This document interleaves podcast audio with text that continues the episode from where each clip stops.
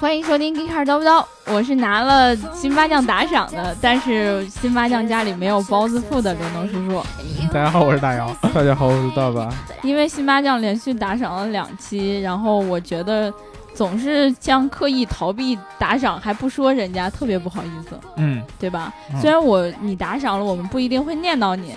但是但是如果你真的持续打赏的话，我确实会很不好意思的。对好，啊所以说持续打赏你就会念。反正我们还是要谢谢辛巴酱给我们打赏对，啊！大家去买对思维图新的股票吧。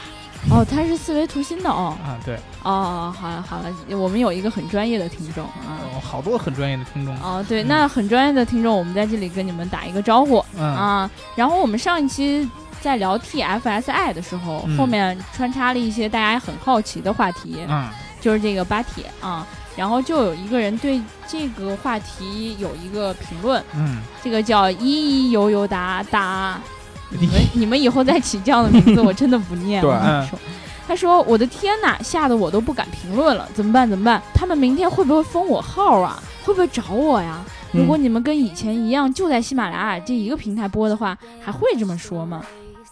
首先，嗯，如果我们只在这一个平台播，我们啊肯定也会这么说。啊对啊，对，这个跟平台没有关系啊。然后呢，其次，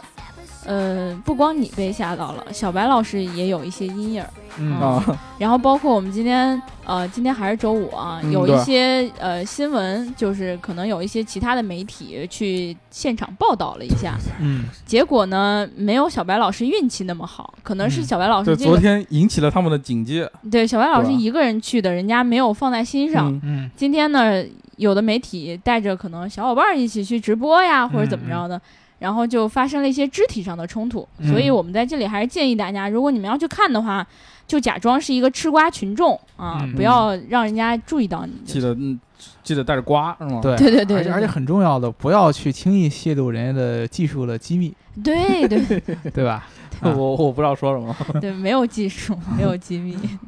然后我们今天呢，呃，就是为了让我们这个节目稍微回归到一下正轨上，保证啊我们所有人的安全，所以我们今天聊一个完全不相关的话题。对，跟巴铁一点关系也没有。对对对对对吧？我们聊一个这个，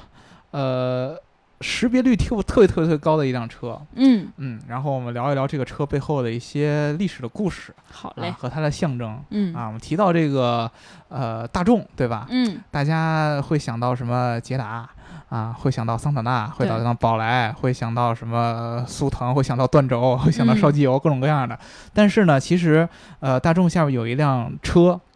它是所有，我觉得所有汽车产品里边应该是辨识度或者识别度最高的，嗯，它也是到目前为止卖的最好的一辆车，就是哟甲壳虫。哦，你这说的太着急了，就没有悬念。对对对，让我们对啊猜一下呀。我都啊你你我可能会你猜我什都么告诉你们要聊甲壳虫了，哎，你们还猜我什我么假装不知道对，啊节目不都是这样的吗？对啊对啊，啊，以对啊后一会儿还有好多对，要我以猜为的是机桑会塔纳。对，就是这个甲壳虫。捷达甲壳虫呢，从它诞生到现在为止，已经卖了两千一百多万辆了嗯，啊！这个成绩也是非常非常非常恐怖的，而且它的这个命名以及它的这个形状，其实是大家记住它主要一个原因。嗯，对，它的比如那个说外外观看起啊、来对，就是女孩会喜欢的那种。萌萌的，对对对，因为我们很多小小朋友在画小汽车的时候，嗯其实都会画成这样子圆圆的，然后看起嗯来特别可爱。嗯，然后甲壳虫就是一个真的说把你画的东西，好像搬到现实中来，一个真正的可爱的小汽车。对，特别特别像一个甲虫，对吧？嗯然后呢，现在的甲壳虫大部分就是，尤其是在国内，是很多女孩子选车的时候一个备选，嗯，没错。对吧？因为觉得它第一个颜色特别特别多，嗯，然后呢，这个圆润的感觉也特别特别可爱，对，然后那个两个头灯特别特别萌，对吧？嗯对啊，但是其实甲壳虫它与其说是一个小众的一个产品，比如现在的国内它算一个小众的车型，然后嗯也是对针对于特定的一个一个人群，但是呢，其实甲壳虫在它背后，它蕴藏着很多很多的一些故事。对而且它这个这个车并不嗯是一个单纯的商业产品这么简单，哦，它所代表的是情一怀个不是情怀，情怀就太太太不是大太了小只有英国才能谈情怀，你没发现了吗？啊情怀好太好小看了，它嗯象征着一个社会的一个进化。哟，我这个好像他夸的有点对对对，总让我太觉太得。高了。我想要解释一下这一期对还是没有充值，没有充值。不不不不这我个知道这个跟充值没有关系。对对对，嗯这个是一个社会现象，甲壳对虫。嗯不，是，我以为他不会夸的那么厉害。对对对对对，嗯，对，我们先说这个 Volkswagen，就是大众。对，这个 Volkswagen 这个在德国语里边儿，它算着人民之车，大众的车，嗯，对吧？甲壳虫在刚刚诞生的时候，它也是大众的车，它的嗯名字并不叫甲壳虫，它的名字就叫 Volkswagen，它就叫大众的车，人民的车。它是一，它应该是大众唯就一一辆 pe- 叫自己的 people 名字。 叫 People，呃，这个大众命名，咱们一会儿接着往下聊啊。但是呢，呃，熟悉车的都知道，嗯尤其是你像我们以前逍遥老师也说过，甲壳虫的最早的起源，它的这个甲壳虫之父就是费迪南德保时捷，对啊，嗯保时捷老爷子。然后呢，他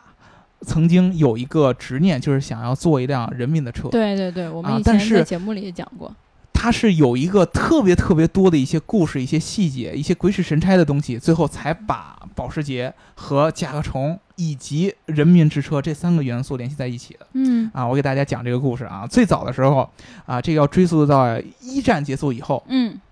一战结束之后，这个保时捷他一直就在从事这个啊，是说的费迪南德保时对对捷，对他一直在从事这个汽车设计和汽车研发的工对作。对对，一战结束之后呢，保时捷当时是在这个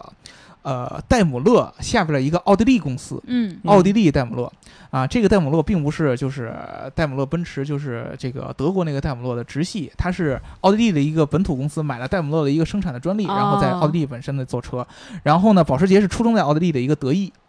然后呢，他在这个公司里边上班的时候，他就看到了一战结束之后欧洲整个经济的萧条，嗯嗯，哎呀，老百姓这个呃食不果腹啊，老百姓这个出行也特别特别困难，嗯嗯然后战争造呃造成这个经济的萧条特别特别严重。他当时保时捷当时个人的爱好是赛车嗯，对，啊，就跟后来设计911也都是因为对他对对他对赛车喜爱，设计赛车的同时他还喜欢开赛车，嗯，他对电力也特别特别特别特别的喜欢啊，啊。他那会儿设计电动车嗯，设计哦混动车，那会儿就开始，你想啊啊，一战的 时候，刺激，但是他当时看到了这个萧条的经济，他发现一个机会，或嗯者者他发现一个人民的一个诉求，就是老百姓需要一个廉价的，然后又实用易于的保车养的出行工具。哦那会儿大家都是什么骑自行车嗯或者骑摩托车，但是呢，保时捷喜欢汽车。保时捷觉得汽车绝对不会是像他喜欢的那样，就是说呃只有赛高车端的啊，只对有特别特别富的人才嗯能玩儿。他说人民一定也会用到汽车。对，由此呢，他就开始在这个，呃，他这个汽车行业里边开始有开始有所设想。嗯他就一直在想，我能不能做一辆这个老百姓能够买得起的，然后车一定要小嗯，啊，然后排量一定要低，然后同时又特别特别可靠，又易于维修的这么一辆车。嗯然后他就开始在各个各个各个各个这个呃欧洲的著名车企里边去开始去混迹，他就把自己的想法给各个各样的车企来提哦，但是没有人同意他，大家都觉得车就应该是走高端路线应该应该是个走赚赛钱车的工啊，具，应该是个赚钱的工具，老百姓不应该有这样的机会。嗯一直到一九三零年的时候，他当时已经在这个戴姆勒，就是德国的这个斯图加特本土本土的戴姆勒奔驰，在在这儿工作。他觉得这个以德国人的这个严谨，因为他本身也是德国人嘛，对，他们一定会同意的。然后他一九三零年的时候去提议，去跟这个戴姆勒董事会提议说：“哎呀，你看我在你们这儿做这个豪华车啊，嗯做赛车做了这么长时间了，然后他在这个整个整个设计圈、汽车圈里边也小有名气了啊，大家都知道保时捷这个人嘖活儿特别特别好啊，这个设计很呃很好看，嗯然后呢工程也特别特别懂，他就跟这个戴姆勒的这个呃董事会提案，就 嗯提我想造一个小的、嗯小排量的，然后是面向大众市场的这样的车型，遭遭到了这个董事会的一致的拒绝。反正尴尬是个人都不会接受这个提对啊，议，觉得这个 其实就是没没什么意思。戴姆勒当时是针对于这个赛车市场，嗯然后它有所下放，就是做到高端车，就说白了，现在奔驰什么 S 级啊这样的一个级别的这嗯对样啊的高端豪华车嘛，对啊，啊还是四门的。嗯啊，然后呢，他觉得保时捷这个想法不切实际。保时捷当时一心就想完成自己的愿望，因为他赛车他已经有足够的呃荣誉和作品对来对证对明感自己的觉能实力现了自己之后就该造福人类去了。对他，他他就有这个这个执嗯念，呃我就想做一个老百姓能能坐的车。然后一气之下，他又从戴姆勒离职，然你后们都不懂我，不懂我的那种。估计情戴怀戴姆还勒是情后来怀后来肯定是哭晕在厕所过了，我觉得。对，然后回到他的回到这个斯图加特，嗯回到斯图加特之后呢，和他的朋友就是一安东皮耶西，这是他的嗯女婿，嗯，还有一个还有一个人叫做罗森伯格，这个人呢是一个赛车手，罗森然伯后格现在也是赛车手啊，呃对， 当时这个人也叫罗森伯，然后这个人是一个犹太裔赛车手，资助他嗯去做了一个自己的一个呃发动机的一个呃，不也不能叫发动机，一个汽车公司，嗯就叫保时捷。然后当时这个保时捷主要是做的就是现在特别特别呃很多那个国内的企业也在做的就是汽车的设计方案以及整车的这个整套、整套方案的这么样一哦嗯个对公司。然后他当时呢还是定位他以前出名的设计什么赛车啊这样的一些方案，必须这样活下去嘛。对。但是他心里面一直在想，我如果将来腾达了，这个公司我做起一来啊定要做一个这样的车，一定要把这个我的愿望给满足掉。他就开始各种各样的接单子。嗯第一单进来的就是奥迪。当时奥迪这个公司还是前身叫做汽车联盟、嗯，对，啊，是由四家在英国当时呃在德国当时呃经营很不景气的四家公司合在一起，形成这么一个联盟，给他，然后找他做订单，做的也是这个轿车，高端的轿车。嗯当时保时捷就开始觉得，看这个德国大街上的这些轿车，虽然嗯说是很高端，但是觉得哎呀设计起来太难看了。没意思，高高大大的、方方正正的，对特别特别的难看。保时捷觉得，因为他是做跑车出来的，嗯他觉得，他觉得这个车应该是流线型的嗯嗯啊，应该是圆润的，然后呢，也应该是符合通气动力学又更加好的。所以说，他就在想。把引擎后置，这就跟肖老师有说的保时捷911那个其实一样，嗯引擎后置要后驱， 对吧？然后开始去想各种各样的设计方案。那个也是咱们之前经常说的，当我环顾四周，发现没有一辆车能符合我的对对这个对想法，啊我就要是自己做一辆。然后他开始把这些流线型的这个设计方案应用到他的这些方案里边，开始做。但是他还是没有放弃自己对于这个大众车的执念。啊他做完奥迪以后，又有一个这个德国的一个公司叫 NSU，嗯啊这个 NSU 啊，终于是跟这个保时捷的这个想法比较契合。哦，啊，是说，哎呀，我想做一个大呃众的车嗯大众化一点的车型。啊，跑去说，哎呀，可算啊，终于见到我一亲人定了给你好好做，愿望可以满 足了。嗯啊，然后呢，保时捷就开始把自己之前的很多想法，比如流线的车型，比如哦说引擎后置后驱，然后开始做这个方案，然后做了一个这个给 NSU 做了这么一个特别特别特别特别流线型的一个大众车型的一个方案，小嗯号的车排量也不高，但是。保时捷在在当时特别特别不得志一件事儿，就是每一个跟他合作的车企，尤其是在合作大众车型的时候，最后这个在量产这一步，或者说在原型车这一步，最后都会被砍掉。NSU 当时也是这样，他最后他被 NSU 被菲亚特嗯给签了一个协议，把他的汽车部分给收购过来了。嗯那么菲亚特跟他签的一个协议就是说，你 NSU 现在只能生产你以前生产的摩托车了。汽车现在只哦能是我菲亚特给你买过来，由我嗯来决定了。所以说，NSU 当时的这个跟保时捷合作的这个项目就嗯停滞了。但是当时保时捷有一个很重要的一个点，就是他借 NSU 的这个方案设计出来的那些想法，以及它的一些发动机，以及它一些底底盘的一些想法，都得到了保留，他自己留下来了，嗯在他嗯自己的这个公司方案里边，他就一直在等等这个契机，嗯谁能助我完成我的这个理想？一直在等很多很多的车企跟他有合作，但是都最后不了了之，要不然就觉得他这个不靠谱，要不然就是到最后没有能够落实到这个原型车上。那这车，他这企业到底怎么活下来的呀？他同时还在做其他的跑车，哦啊，一直到有一天，在德国有一个组织帮助了保时捷，九头蛇这个组织叫做什么呢？一下子出戏了是吗？ 哦嗯这这这这个组织叫做民族社会主义德国工人党神盾局这是，对，反正也挺挺奇怪的这种啊名，字它的这个简称叫做 NAZI，你们猜哦是什么？纳纳粹，哎，对，德国呃哦，对，纳粹的前身就是一个，民族社会主义德国对对工人对党嗯啊，它的前身是德国工人党。对对希特对勒上台以后改名了这你个。现在一说我就想，那跟九头蛇我没说错啊，对我说九都头是杜撰的是吧？我不管， 对，它我活在电影里，好吧？对。然后呢，这个纳粹在这个德国上台，嗯，纳粹的领袖叫阿道夫·希特勒。对，对吧？这个希特勒并不是一个工程师，也不是一个怎么说呢，也不是一个企业家，但是呢，希特勒本人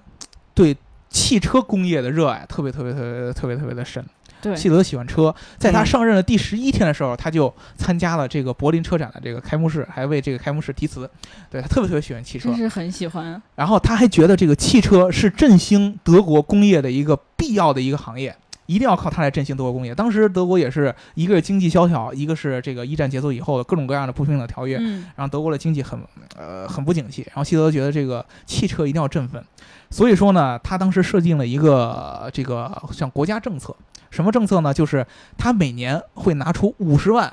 帝国马克出来，嗯专门资助德国的车企去参加欧洲或者世界上各大知名的赛车比赛。嗯啊，这个钱就用来用用来给你开发赛车，你拿走。当时大部分人会觉得这个车就是这个五十万每年就是给奔驰的，哦，因为当时奔驰在德国的车企里边一家独大嗯对啊，而且赛车也都是它的技术。但是保时捷当时，呃，不一样，保时年捷。轻觉得自己年轻可以拼一拼，他自己虽然没有车企，但是呢，他在赛车的当当中的这个领域当中的名声很大。嗯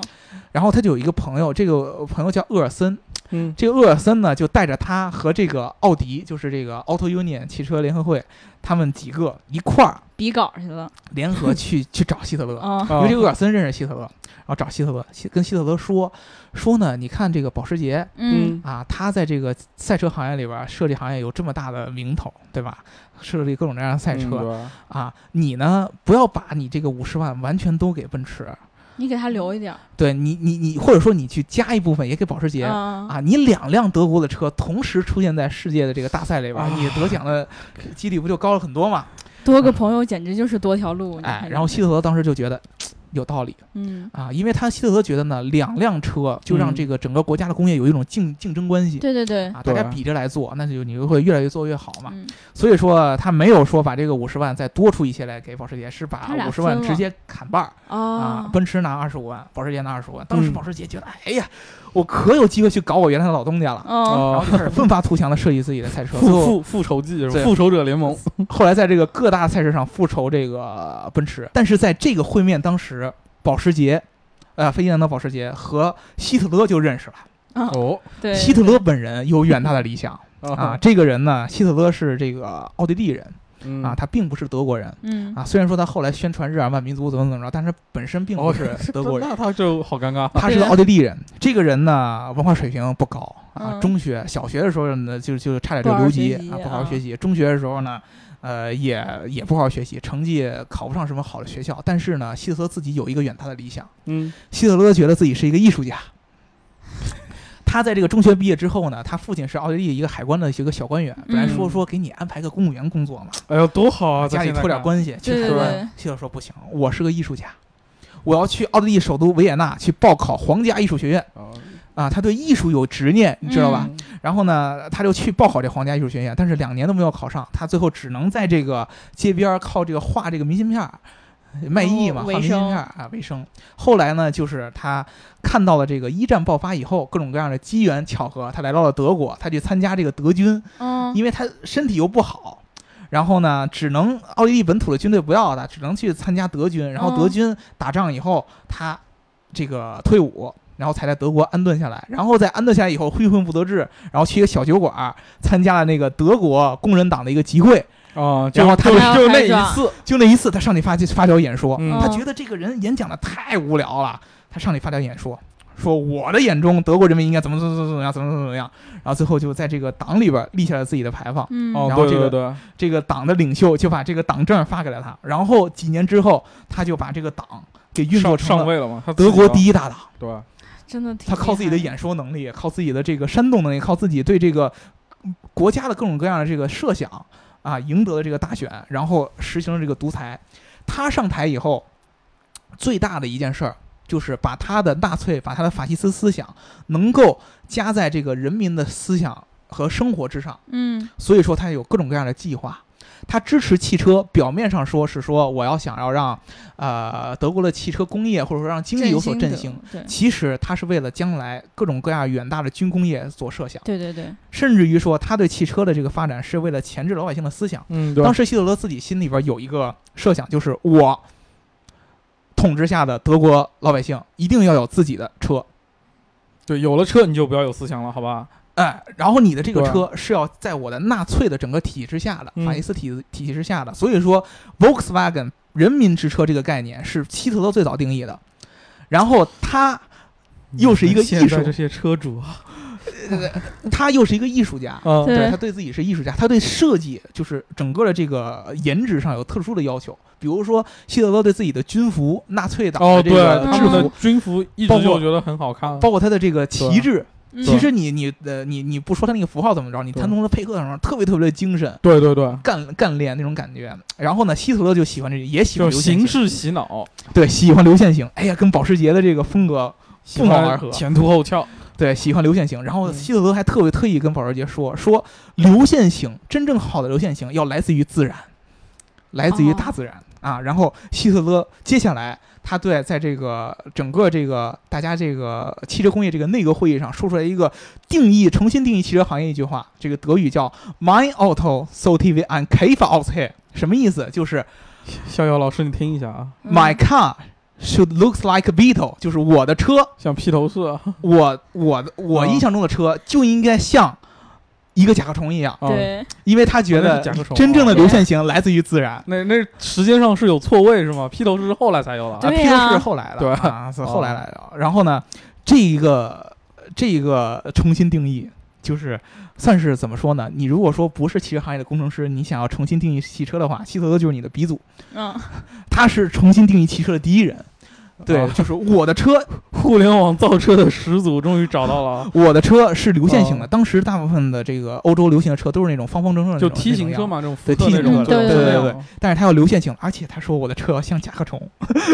其你以前没有人能想把把车跟甲壳虫联系在一为起。什对么呀不说是屎壳郎啊、苍哦对蝇啊？，然后就是希特勒这个人把嗯人民之车、把甲壳虫和保时捷联系在一起。哦希特勒当时认识保时捷，觉得哎，你你这个人厉害，我觉得你这个呃设他计应理该念好。他们应该也是互相分享过。你看，我其实是想造一辆这样的车，只不过哎我现在一直没有机会。我给你看看我的手稿。哎对，对吧？你看我画的车，我觉得大家应该开着这样的车。希特勒一看流线型儿，这就是我最喜欢的呀，就对啊觉得合适。对嗯对，然后希特勒就一拍即合，说我的这个人民之车项目就交给你来做了，对对对对交给了对保时捷来做了。从此，保时捷就是跟这个法西斯恶魔签下了一个私人的一个协定嗯啊，就是保时捷在这个法西斯纳粹党的这个一个支持之下，把他的很多之前的一些设想所实现了。嗯但是呢，你并不能说保时捷本身它对纳粹党有什么这个瓜葛之类的，嗯因为希特勒这个人民之车这个概念是一个非常非常恐怖的一个法西斯的一个计划。对嗯，啊，首先说这个希特勒的人民之车的概念，隶属于希特勒的一个全民幸福度提升计划的一个项目当还中。有这样的计划。嗯对这个项目呢，简称叫 KDF，叫 Kraft Dutch Freud，、嗯这个意思就是说勇气来源于幸福。这个计划的名字就是、哦意思就是要告诉你们，在纳粹的统治之下，人民是有极致的幸福感的。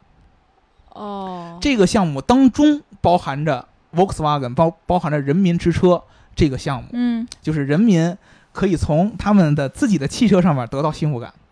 这个 KDF 项目都包含什么呢？包含着比如说沿着海岸线长长的这样的度假村，嗯然后包含着每个人可以在这度假村里边有的这样的私人的这样的海滨公寓这嗯样我一想也挺幸福的。对然后，就感觉不想干什么了，啊，对，然要后啥包思想呢？然后包含着这个老百姓在这个呃市呃市区里边的个人的这样的，比如说健身房啊，嗯啊，比如说个人的饮食啊，就是希特勒的意思就是说，老百姓在纳粹的统治之下，你可以有自由自在的休假，啊，你可以有海滨的公寓，你看刘能的表情，太幸福了。然后你你每周都可以开着我为你设计的这个人民之车，带着你的全家人到海滨来公寓呃度假。那个车是你们送给我的吗？哎，这个车是怎么回事儿？这个车就是这样，就是哎你看我这对个这个项目嗯好吧？嗯啊，你将来有这么多、这么、这么、这么多的这样的休闲的机会、度假的机会，嗯那么你想要获得这个车很简单，我这个车为你量身定做了。第一，这辆车很便宜，哦对，一千马赫之下，一千帝国马赫之下。嗯，第二个，这个车能足够装下你一家人，就是希特勒定的标准，五个人必须要装了，两个成年人，爸爸和妈妈加上嗯三个小孩儿。哦，他们然后就把爷爷奶奶就给扔掉了。呃，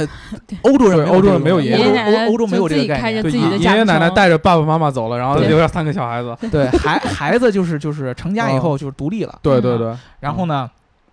这个车要在这个、呃至少能行驶在一百公里每小时，因为德国当时开始最开始铺设这个高哦，速路。他们本来就对这种速度感觉挺有追求的。啊对希特勒为什么要做不限速这个？这一会儿跟大家我知道解释运东西快，打仗哎对啊，然后做这些抢，答然了后高速路，然后这个嗯车又要皮实嗯耐操，对，然后易于维修啊，把这所有的呃要求丢给保时捷，然后保时捷又开始去做它的原型车，然后他给老百姓宣传是什么？每一个人当时人均的这个德国的家庭，他的收入一礼拜是三十二马克左右啊，啊。希特勒说嗯一礼拜三十二，一个月就是一百多，一百多，哦，一啊年不到就能买车了。啊。希特勒就说，嗯，我有一个计划嗯啊，这个计划叫呃 Stuckart，就是叫做积分卡制度啊，就是你参加这个 KDF 计划之嗯后，我会发给你一个积分卡。嗯啊，这个积分卡上呢，就是各种各样的一个格子，就跟现在你的积分有一个每去一次人给你盖一张一样。嗯，这个积分卡上有好几排格子，然后你每周花五马克去这个商店里面买一个这个积分的一个邮票，啊然后你把它贴在这个卡上，然后你每周都要买一个，每周都要买一个，贴贴贴贴贴贴贴，一直贴，贴到最后贴够九百九十万啊，呃，哦贴九百九十马克之后，这个呃大众之车，这个 Volkswagen 就 KDF 之车就会给到你。然后所有的这个英国呃德国的这些老百姓就开始呃觉得憧憬这个美好未来，就开始存这个钱。到什么程度？就是所有的英呃德国老百姓的孩子都可以参与到这个存钱的项目当中来，嗯，就是每一个孩子会发一个特别特别精致，上面印着甲壳虫这个车的照片的这样我的的一个天，呃小的存钱罐儿，嗯是这个铝制的存钱罐儿，然后孩子就每周往里存钱，每周都要交这五块钱，都要贴这个邮票。如果说你中间隔了一周，那你这个整个这个卡片就作废。我的天，你要想买就连嗯着存，但是这个价格其实很便宜，你想啊想，三十二。呃，马克每周你拿出五块钱来存，就跟咱们现在这个贷款买车一样嘛。就跟每个月交房租似的。啊对对对，其其其其实没有多少钱，嗯而且孩子都能参与进来，对吧？嗯，所有的这个英国呃德国的这些老百姓都开始去存这个钱，但是他们不知道的是，就是在整个这个庞大这个 KDF 这个项目之后，隐藏的是一个巨大的一个谎言。当时希特勒拿出这个嗯第一本旗兰的时候，就在这个沃尔夫斯堡建这个大众哦的这个工厂。啊，就是大众的工厂，这也就是大众这个汽车的一个前身。它其实是用它这个项目，就是人民之车所命名的。嗯啊，在沃尔夫斯堡这儿建建这个工厂。这个工厂建成之后，立马隔年战争就爆发了，然后所有人就看到了这个法西斯恶魔真正的嘴脸。第一，他想要这个人民尽力组成自己的家庭，嗯两个成年人带三个孩子，孩子是什么？德国优秀的战士，啊，扩充人口，为了就打仗生育机器，然后制造士兵。希特勒说了，哦德国的女性最重要的职责就是为呃帝国培养合格的战士。啊，你就是要生孩子，你不生孩子你就进集中营啊，你就嗯生下来就在背后刻字“精忠报国啊，你就要生孩子对啊，嗯生生育合格的战士啊。然后呢，这个车速要达达到一百公里每小时，嗯”，那就是说，所有当时保时捷做出来的这个呃甲壳虫初代的这个原型车，它的底盘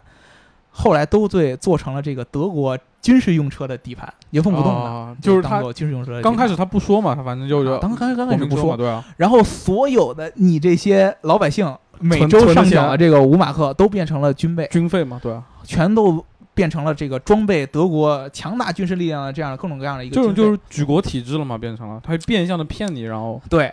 你知道我现在特别想说的是，你别再往下说下去了，我真的不想听了。我还没有去海滨公寓 呢，我还没有跟我的家人然后开着马然后克你还虫没去度然假，后想想这马对克种虫，这种吸金方式和我们之前说的某个项目特别特别相像嘛，对吧？这个所有的这些老百姓他都看到了，自己的钱都打入水漂了，没有一对啊个人最后拿到了这个呃甲壳虫这辆车。嗯，保时捷先生后来初代了做的第一批的这个甲壳虫哦变成了什么呢？就变成了呃德国这个纳粹呃这个军官的专门的一个一个嗯用车。希特勒自己有一辆，然后这个哦 KDF 的领袖都有呃叫做一个叫做一个雷吧，这个人应该叫、哦这个博士，他也有一辆。这个雷博士他。既是这个 KDF 项目的一个负责人，同时他也是这个德国军事储备的这个生产线的一个负责人，在他手里也领导了这个大众的这个车厂，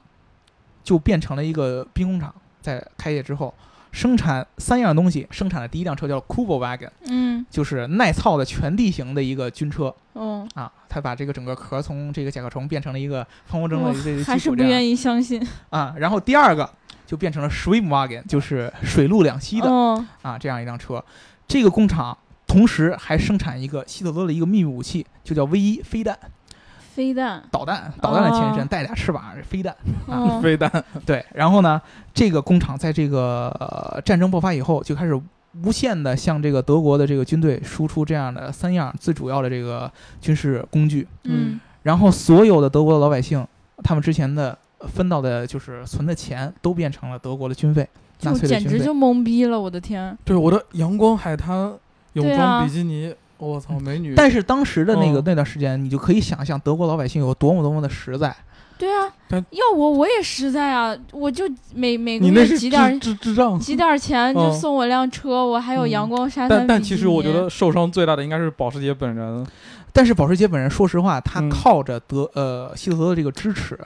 把他的设计发扬光大了。对，但是他的理想是给每个人都开上，但是他呃，他的理想是是没人，啊讲但情是怀的时候他就输了。这个是一个骗局，你知道吗？嗯没有对人，你现在在德国战争输了以后，你才会觉得它是骗局。如果在当时打仗的过程当中，你不会觉得它是骗局，嗯因为希特勒在打仗，同时跟人民宣传的是我们是在为德国的人民在奋战。再次洗脑，对吧？对，就是骗局，用一个更大的谎言把它圆过来。对，把把它圆过来，因为嗯当时在一战结束之后，德国一直会有一个心理一个梗，就是我现在被你们其他的欧洲国家所压制，就对是因为就我输一了战嘛失败了。对啊，我现在用要用新的战争来证明我的真正的实力。对对德国人又对特别特别喜欢打仗嗯啊，特别特别善于打仗，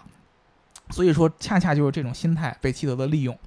变成了一个法西斯的一个国家。然后保时捷也一样，你想那么多的德国出色的工程师被希特勒所带动，嗯，前赴后继的去做设计呃，，前赴后继嗯做设研计究。呃，二战当中二十六项划时代的军事发明，二十三项是德国人发明出来我的天，这就是为什么这一个国家可以跟全世界人打仗。科学技术是第一生产力。嗯，但是这个东西你，你嗯无这个东西，你无法把它这个纳粹这个标签给去掉。对，但是它本是本质上是件邪恶的事情啊，它本质上是一个邪恶对的啊人，是是你被不这能个因为它再牛逼，你也不能觉得它是件好事情。对你对啊本质上你是被纳粹思想所对所啊所所所钳制了。对啊，战争当中啊，这个盟军就是英国人和美国人组成的联军，对吧？哦戴戴高乐然后呢，戴高乐是法国人，哦，法国人， 那那是谁？哦，丘吉尔哎。丘吉尔， 哦，对吧？对对对，我记错了，不好意 思。哎法国人是被德国人直接就给打打趴下了，哦对不对？对啊，对对然后呢，就发现了沃尔夫斯堡的这个大众这个工厂，嗯，然后呢，他们就在这直个接就战争扔的炸中弹后呗期了，就已经反攻了嘛。嗯就已经对中后期呢，就开始对这个沃尔夫斯堡的工厂实行这个，呃，非常非常非常非常密集的轰炸对对对对二对十四小时轰炸，啊，把这个沃尔夫斯堡这个大众的工厂炸的是什么都没有了啊，一片废墟。但是呢，战争结束之后，德国认输了。这个盟军真正踏上这个德国这个土地，真的发现德国人非常非常的可怜。你能想象到当时那些为了这个为美好的生活去存钱的那对他些手里还拿着卡，然后还对普通的普通的德国的的，老百姓，嗯，他们现在面对的只是一片废墟，对，对啊，然后他们的钱也没有了，钱都在战争中打打光了。然后呢，盟军开始觉得，哎呀，怎么办呢？就帮助他们恢复，就是找了一个这个英国的一个陆军的一个少校叫赫斯特，说呢，你去这个沃尔夫斯堡的这个工厂，你看看还有没有什么可以重建的可能性？嗯你去给这个人民老百姓去重建一下这个交通工具的生产基地。啊，然后赫斯特去看，在这个一堆废墟里边当中，啊，翻出了几个就是形状特别特别奇怪的，像甲壳虫一样的这个呃车的这个残骸，就是这个保时捷当时这个原型车的一批这个就车没架有的动残骸过啊了，对，啊没有动过了，幸存下来了，在在废墟下。然后赫斯特呢就开始在当地开始招募工人，说：“哎呀，你过来跟我重建吧，重建这个车。”然后呢，还真让他给造出来了。嗯这个车呢，去提交给这个当时盟军的军方，说：“你去看一下这车怎么样。”返回回来的就是两万的订单。就说这个车厉害啊！你看这个车啊又皮实，然后生产成本又低对，，不是主要是当时本来这车只能给希特勒那种高层用，然后对，当时对没有人知道这个车对啊。呃战争的时候就变成啊其他的那个那个，对对对，就呃军变事成用车了军事对用对啊对现在觉得哎这车厉害啊，皮实，开始造。嗯，造造造造出来。但是呢，战争结束之后，德国就面临着被瓜分，嗯啊，因为毕竟这个盟军里边还有苏联这样的，是吧？啊，啊，不这样的多不多说，对，这这这这没有这样形容的词儿强啊强战型的这样的国家，对吧？嗯啊，然后呢，他们就开始把这个德国瓜分。然后当时为了限制再次德国崛起，就是靠工业崛起，就把这个所有的这些德国这些知名的这些工业都交给这个盟军的国家去哦就这个大接家管。结一果就人分一块儿吧。搬走， 当时看着这个沃尔夫斯堡大众的这个车厂嗯啊，当时就叫 Volkswagen，就是大众的车厂。然后就是就分先给美国，说福特，嗯，福特当时亨利亨利福特嘛，老爷子说你们德国这个车不行， 我觉得我的更牛逼了，要人民之车就应该是我福特的 T 系列对。流流流我流水我线嘛们，是人民的车嗯，对我才是人民之车，你这跟我开玩笑，我不要。嗯然后给到英国，英国的这个一个叫罗特斯这个爵士，他自己也有一个车厂，然后看到这个东西，也觉得你们这个战败国，嗯，没戏，德国人做出来的东西都是法西斯的对，产物。我们啊不要，我们把你击败了，而且当时英国自己，我之前上一之骄傲前那期就说了嘛，对自对己有汽骄傲骄傲车工业。对，最后，这个盟军发现我卖一圈儿没有国家 接盘，尴尬，他最后就只能把这个啊大众这留留个留下来，甲壳车、甲壳虫和大众这个车厂还给了嗯，当时德国当地的政府，就是沃尔夫斯堡当地的政嗯府，就交给了德国人自己来管。但是当时保时捷自己也已经因为这些纳粹的关系，他进了监狱了。对对嗯对对，没有办法回来管这个企业了，所以说呢，他就交给了另外一个接班人，叫诺德霍夫。这个人就正式的把这个甲壳虫这辆车型发扬光大。他发现，哎呀，这个甲壳虫这个车型真的是纳粹留下我留给我最好的宝物。啊对，所有你看到现在大众的今天，它的汽车帝国的繁荣，以及它的这个整个这个在这个各种各样的这个工业上面这些作为，嗯都来源于甲壳虫的成成功。这个呃诺德霍夫就把这个甲壳虫销往欧洲以及美国各种各样的市场，靠着它的这个便宜的这个成本，靠着它这个流线的皮设是计嗯啊，靠着它这个皮是，靠着它这个创新的底盘，靠着它这个创新的后置引擎，然嗯后后驱，然后还是风冷啊，感觉很厉空害了的样子，这样的一个，就是保时捷最早的那个设计方嗯案，把这个大众汽车集团给振兴起来。所以说后来英国人经常就调侃，就是你你们后悔吗？我 就问，对所有英国人悔的肠子都青了。对当时所有的这个盟军都有机会把大众这个直接的这个就是 给收购过来。图什么？当时大众这个车厂多少钱卖给这个盟军？好像就只有五十桶汽油那么主贵主要还是你们没有放下内心的骄傲，啊！对，还是主要那些。对而且当时确实在战争的这个节奏之下，大家对德国的这种工业有一种那种。就是很奇怪的那种标签的感觉，嗯，就觉得这个甲壳虫是一个恶魔的产物。也会，我觉得当时的人肯定会，因为战争过后的那种阴影是挥之不去的。对他会觉得你们所有的东西好像都是被玷污过的，或者说带着某种的阴影会来侵扰我的。对，所以说你听了这个故事，你就知道甲壳虫这样特别呆萌的车型，它是一个汽车工业历史上非常非常非常矛盾的，嗯它是一辆邪恶的车，甚至是甚至是说有代表性的这么一个车型。嗯它的对代表性不只是不仅仅是我们现在看到它那个外观对，啊，或者它那个形状，它象征着第一人民吃车的概念，嗯，象征着一个汽车工业对于一个国家甚至于对于一个战争来说有多么多么的重要。对，嗯啊，同时它又象征了一个法西斯恶魔对于人民的一个洗脑。这真的是，所以说太可怕它了它所包含的文化元素特别特别特别的多嗯啊！其实这个车型你看着戴明的外观下，有很多很多很多让人觉得，甚至于让人觉得很恶心、很唾弃的这么一些标签儿。对。其实我以前一直觉得说甲壳虫这辆车它长得这么可爱，嗯，就像是呃小孩儿设计出来的，然后把它搬出来的那种样子。嗯，但实际上听了你前面讲那些之后，我真的是觉得，就是心里头特别不舒服，你知道吗？因为嗯感觉就是被一个巨大的谎言笼罩过之后，你就会觉得，哦，这个车原来是这个样子，啊，就对一点都没有那么可爱了，就那种嗯感觉。对，所以说呢，现在好多企业家，当咱们引用什么“当我环顾四周”啊什么乱七八糟的时候，要有一点儿那个对这个世界的一个敬畏。对，啊对，啊其实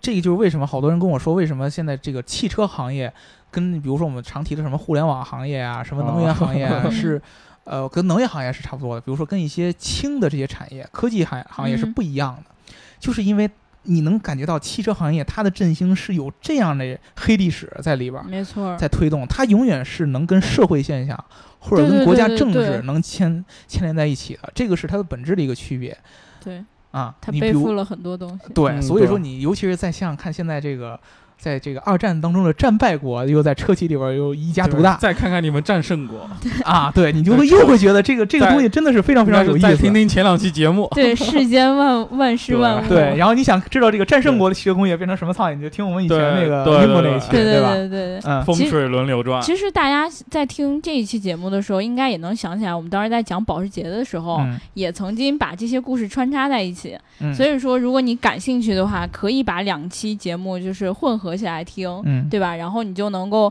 把真正的其中很多故事还原到一个就是比较完整的状态。嗯因为我们当时在讲那个甲壳虫的时候，其实是一句话带过，嗯就讲说，哎，他当时设计了这个车，然后跟希特勒合作了。嗯后来因为战败了，然后又被抓进监狱了，只是嗯这么笼统的讲了一下。嗯但是今天你听到这个故事，就会相对来说比较完整的去讲述了一下当时的一个状况，对对啊吧，以后你就在看待甲壳虫以后，你不要把它当做一个车那么简单。嗯，它虽然说，所以因为大众后来说改款了，对吧？嗯改款了，新的甲壳虫变成了一个高尔夫的一个平台，它的但是嗯它的基因里还是那样的。 对，它的象征意义还是很对啊深的。对，嗯我就想知道那些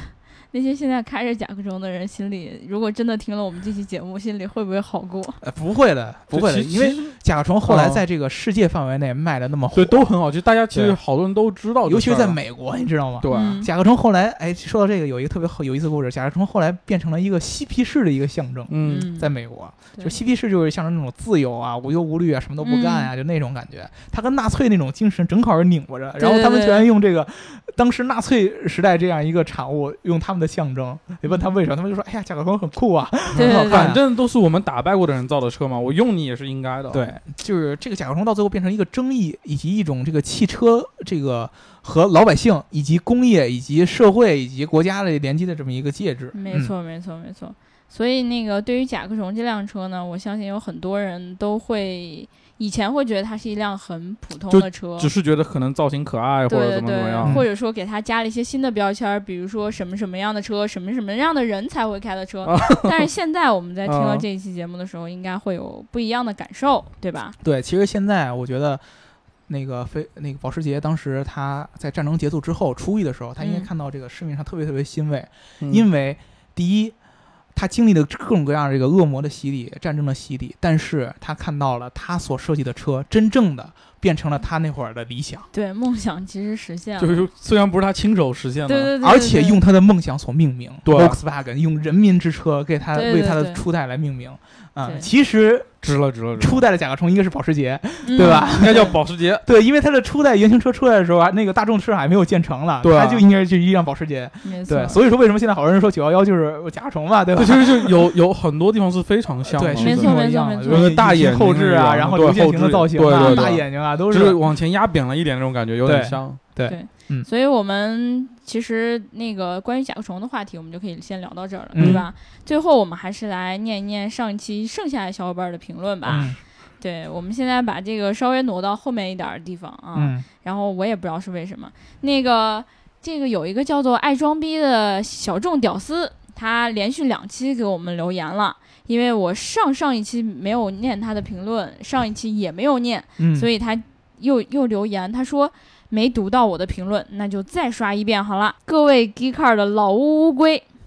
他骂我们老乌乌对对对龟，骂你们呢啊！骂你们呢啊！骂骂你们！本屌丝刚毕业，想入手一台十万多左右的偏小众装逼车型儿，喜欢改装文化，对性能也有丢丢需求。目前考虑一零款左右的 Mini One 和雷克萨斯 IS，虽然性价比很高，但不是很喜欢烂烂大街。然后他说还有什么好的建议吗？谢谢 Geeker 的老乌龟们。呃，加两百万上九幺幺，对，因为之前哦我看到你这个留言了，但是呢，是这样，我们三个对二手车真的不是很懂，嗯，对当时他说的是二手车，然后这里好像没有提太多什他么。不说什么现在10一零款款嘛，嘛是嗯二手车嘛啊，嗯所以说呢，二手车我们确实不是懂，不是特别懂，但是我们可以问那个之前的那个李三枝嘛，对对对，对，我会问问他。然后如果说是你是买新车的话，之前我跟大白老师也商量一下，说推荐飞度嘛，是吧，白老师？对，买发动机送车嘛，对对对，知乎神车，跟这个奔驰 AMG 的这个定位是一样的，买发动机送车。对，反正其实我们也而且一直嗯，呃一直有计划说聊一个相关的话题，嗯对吧？就是对说在十万块钱左右比较极客的车，然后有机会的话，你也可以听一听。就等我们节目 出来的话，听一听。你有机会听到我们聊出来的话，你可以听一听。对对对对对，这我个们反正我们这这是一个重大的谎言。对我们选题扔这儿也不知道什么时 候做，对你你你你你每期打赏五分钱，然后打到九百九十的时候，我们就可以对，这给给你一个戳，然后没戳到有没有就任何一个谎言可以让我伤心到听到这一期节目的这种伤心，嗯真的太难过了。然后还有一个叫做苏伟，他嗯说。终于在最后等到你们喷巴铁了，呃已经看了小白的文章。作为一个理科生，我从一开始就不认为这个项目是真的，因为他没有让我看到一个公开的信息解释，有的只是回避。支持 g e k a r 的观点，嗯嗯，谢谢谢谢你的相信呃，这个小伙伴儿应该听出来，上一期大白呃戴尔老师那个叫做对高你应该高听级出黑是吗？你终于经过了大姚的智商考验， 对对对对对，你终于知道他是隐藏了黑科技了。太过分了！我昨天 嗯在剪这个节目的时候，真的把真的刘把刘能给剪哭了。非常痛苦，你知道吗？我我真的很害怕我们的听众会受到误导，然后花一百万去买买这个东西。其实我更愿意说，如果你们真的有一百万的话，不如投给我们，我们可以造一辆车啊，对不对？对，你们要真支持我，你就投我一百万，让我对们造一支辆持车。你我我们可以开一期嘴炮节目，啊 每天就聊那对，个或者说我们对啊每天我们每天都跟大宝老师开嘴炮节目。啊对，啊每天聊，就别的也不干，就嗯 就对每对天就对在对对聊，对对吧？嗯对，嗯我拿着你们的钱就光吃喝玩乐就可以了，他们负责负责聊节目嘛，对吧？嗯嗯好，然后还有这个再到阳，他说特别期待小白老师回来，但是他应该不会，暂时不会再回节目里来聊这个关于这个项目的事情了。对他可能不敢再提了，他可能他最近都有点担心自己呃据据生说命小受白到老威师胁今呢。天早上上班的时候，一路上还害怕有人去 揍他，对对，哎呀，小白老师还是怕死。，珍爱生命 还是怕远死离这了个项目还是，怕死。对吧？嗯，然后最后一个叫跟寂寞胡闹的小伙伴儿，他哦问这了一个这问名题。字，这这名字挺胡闹的他啊。他问了一个问题，是你们一定能回答出来的，嗯叫做什么是 Hyperloop？